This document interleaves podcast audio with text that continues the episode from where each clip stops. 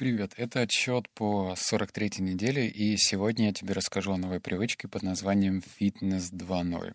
Дай этой привычке, а точнее моему объяснению, э, шанс, потому что это очень крутая привычка. И она крутая не только в своей эффективности, но и в простоте. Эту привычку я не нашел в дебрях интернета, знаешь, там, рыская по странным форумам. Я нашел ее в книге.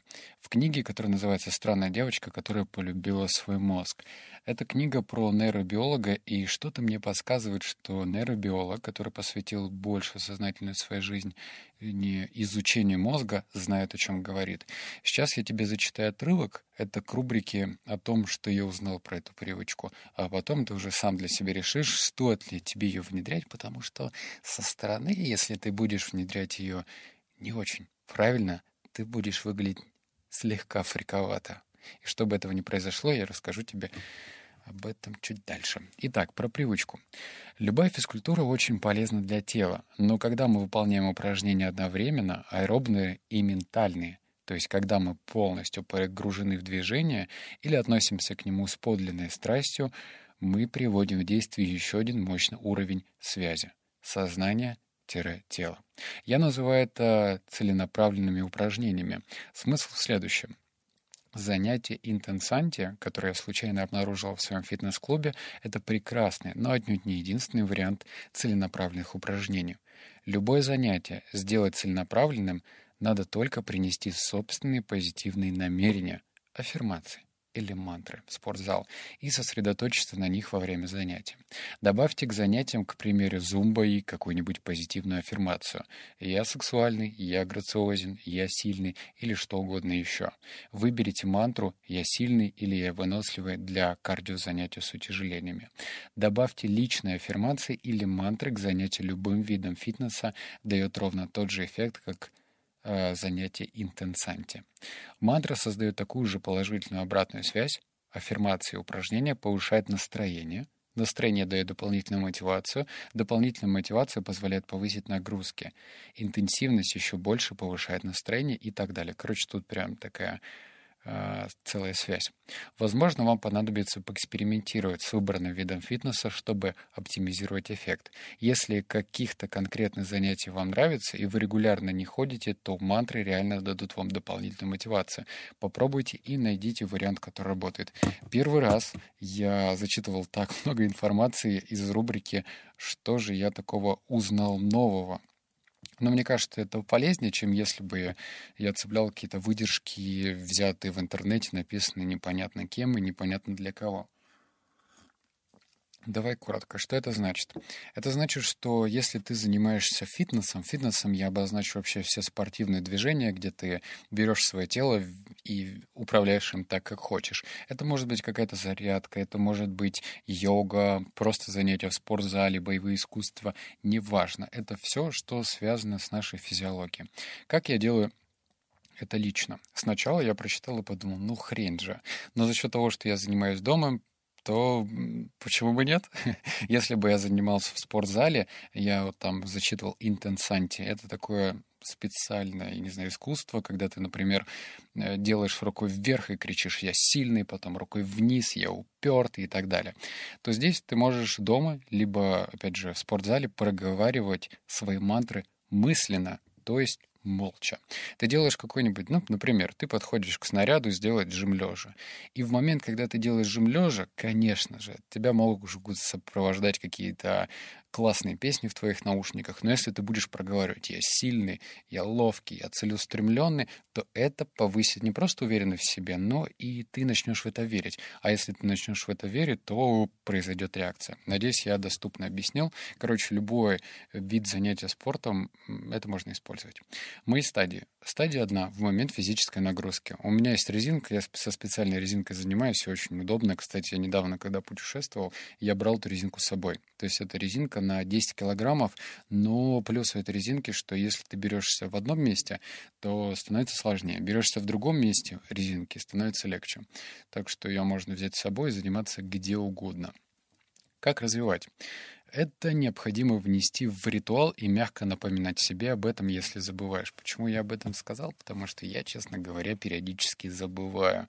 Вот так это происходит. Вроде помню, что это нужно, что это полезно, но при этом раз через раз забываю. У меня было в районе пяти дней, чтобы попрактиковаться, и из этих пяти дней я два или даже два с половиной раза пропускал. Либо я, знаешь, вспоминал об этом, когда уже зарядку доделал. Так что ничего страшного, я, знаешь, даже к чему пришел сейчас с, высоты своих знаний, что лучше, даже если ты что-то забываешь, не надо себя там ругать и говорить, вот ты мудак, ты опять забыл. Лучше просто себе мягко напомнить, потому что ты со своим телом должен идти рука об руку. Не ругать себя, не поносить, на чем свет стоит, а говорить, ну окей, забыл, значит, в следующий раз я себе напомню. То есть позитивная настройка даже в этом направлении. Теперь, что я заметил? В момент проговаривания мантры я чувствую свое тело лучше и делаю более плавные движения.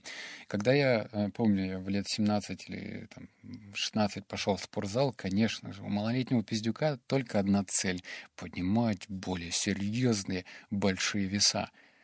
Техника — к черту.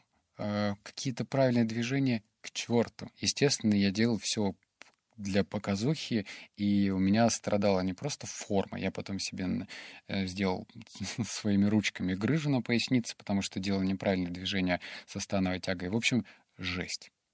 И сейчас, когда я проговариваю, когда делаю какие-то движения, я обратил внимание, что здесь не получится работать на скорость. То есть, знаешь, там делаешь выход и такой, я сильный, я ловкий, я целеустремленный. Как-то так не получается. Ты растягиваешь мышцы и говоришь, я сильный. Ты растягиваешь еще раз мышцы и говоришь, я целеустремленный. Ну, в общем, желательно проговаривать то, что тебе необходимо. У каждого мантры могут быть свои.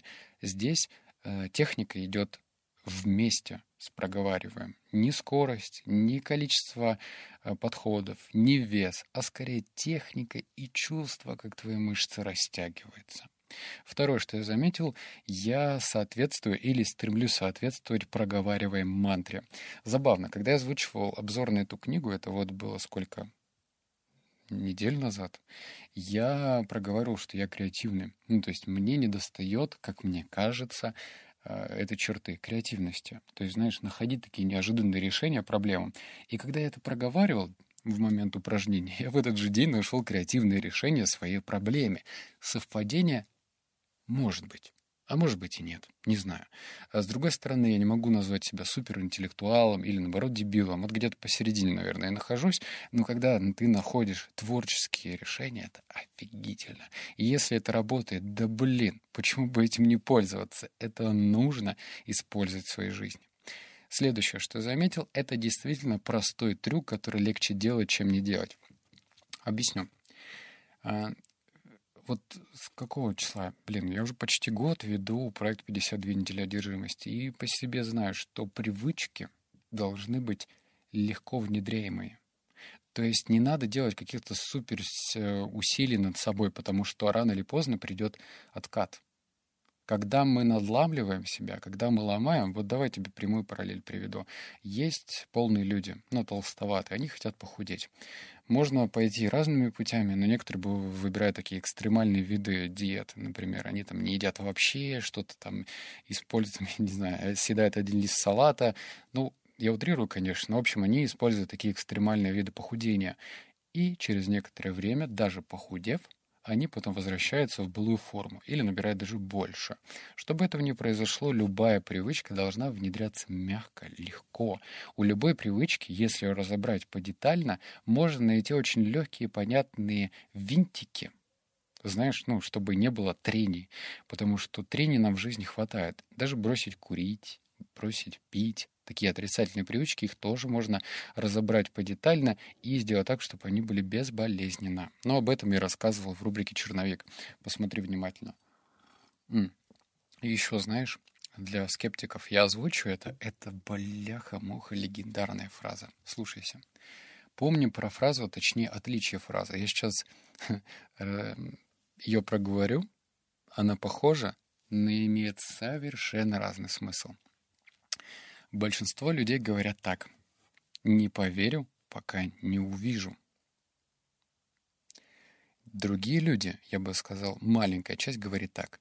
Не увижу, пока не поверю.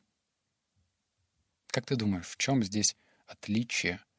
В чем здесь ключевая разница? Потому что слова вроде одни и те же. Постановка разная, смысл кардинально разный. Но что-то в этом есть. И я долгое время жил по принципу «не поверю, пока не увижу». Такое ощущение, что весь мир мне был обязан что-то доказать. А кто я такой, чтобы мне что-то мир пытался доказать? Может быть, нужно жить иначе? Может быть, сначала нужно поверить, и только потом произойдет то, что и ты увидишь. А может быть, не увидишь. М? Подумай насчет этого. И это очень легко в плане внедрения этой привычки. Просто попробуй. Если понравится, блин, рад за тебя. Обнял, поцеловал, заплакал. Услышимся в следующем подкасте. Пока.